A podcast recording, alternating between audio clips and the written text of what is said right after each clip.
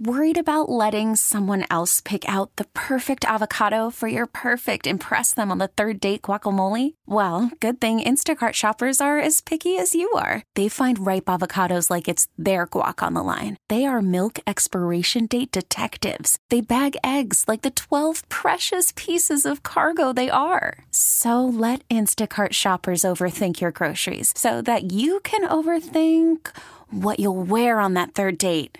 Download the Instacart app to get free delivery on your first three orders while supplies last. Minimum $10 per order, additional term supply. Hiring for your small business? If you're not looking for professionals on LinkedIn, you're looking in the wrong place. That's like looking for your car keys in a fish tank.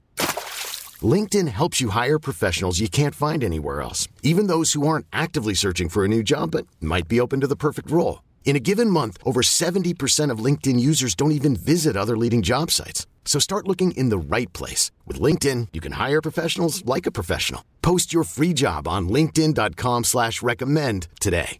You're listening to Living Better in San Diego. I'm Vicki Pepper. The American Lung Association has released the results of its 19th annual State of Tobacco Control Report, an annual report card that tracks federal and state efforts to protect its residents from adverse impacts of tobacco. On the line with me to share some of the findings from the report is Erica Costa, Director of Advocacy for the American Lung Association. Thank you for joining me. I'm so happy to be here. Thank you for having me. Erica, what are the five areas that the State of Tobacco Control Report card grades on, and how did California score in each of them? Yes, absolutely. The California report card that is based on the federal report looks in five areas. The first is tobacco prevention and control program funding. So that's the money that we're putting into tobacco control and prevention. We received a B in that area.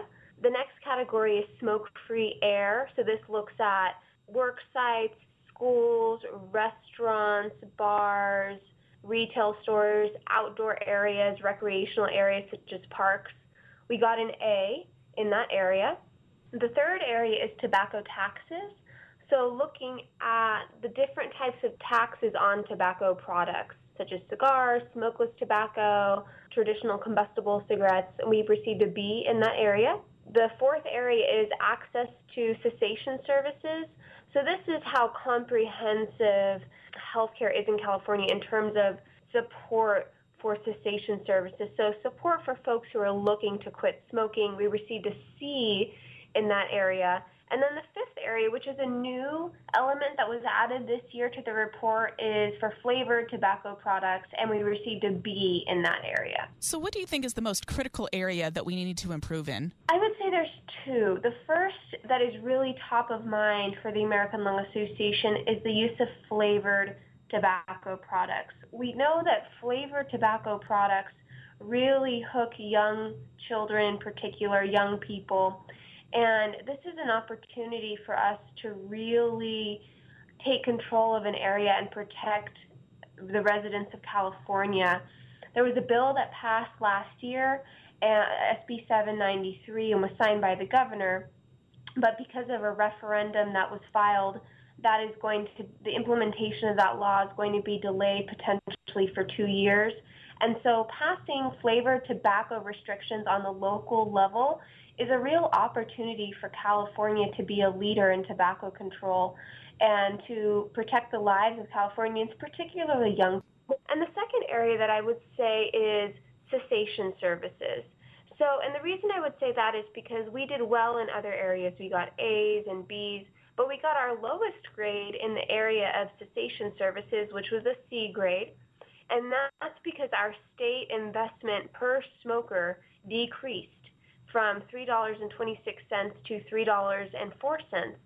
And, you know, every year state cessation grades fluctuate. There are many moving pieces of the grade, including um, changes in coverage, the median investment per smoke uh, per smoker, and even um, the the information that we're able to collect in addition to the policy change. And as states rise above an S grade in any category, there's really less room between grades.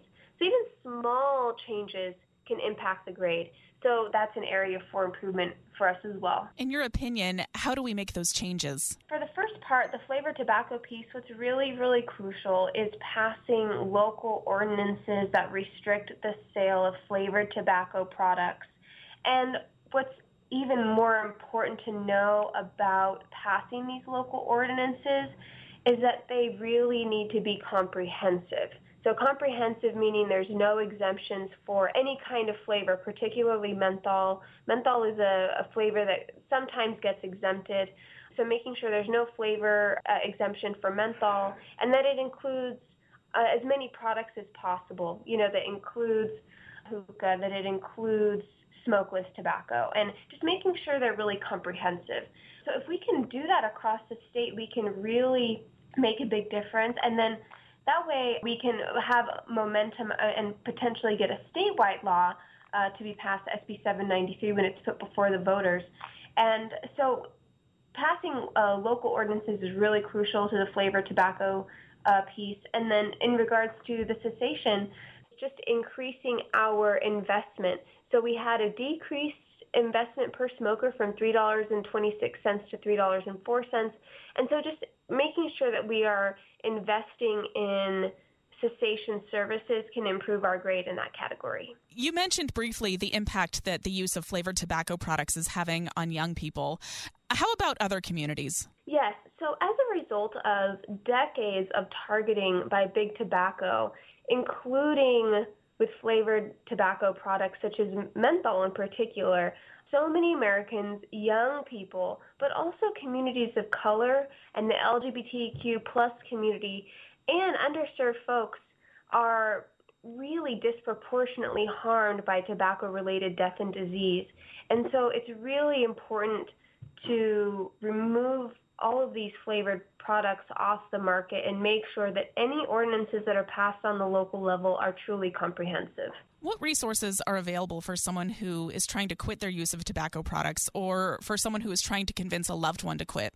Yes, so for anyone who is trying to quit smoking, who is really, really making a serious cessation attempt, you can talk to our experts at the American Lung Association Lung Helpline and that's 1-800-LUNG-USA.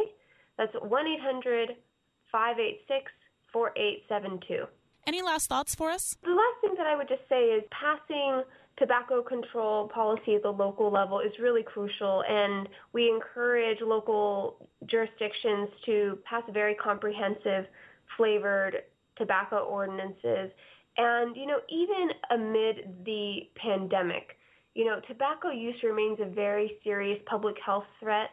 And in addition to tobacco-related death and disease, smoking increases the risk of the most severe impacts of COVID-19, making ending tobacco use really more important than ever. I've been speaking with Erica Costa, Director of Advocacy for the American Lung Association, about the results of the 19th annual State of Tobacco Control Report, which came out this past Wednesday. You can check out the findings for yourself at lung.org forward slash SOTC. Erica, thank you so much for speaking with us today. We get it. Attention spans just aren't what they used to be heads in social media and eyes on Netflix. But what do people do with their ears? Well, for one, they're listening to audio. Americans spend 4.4 hours with audio every day. Oh, and you want the proof? Well, you just sat through this ad that's now approaching 30 seconds. What could you say to a potential customer in 30 seconds? Let Audacy put together a media plan tailor made for your unique marketing needs. Advertise with Audacy. Visit ads.audacy.com.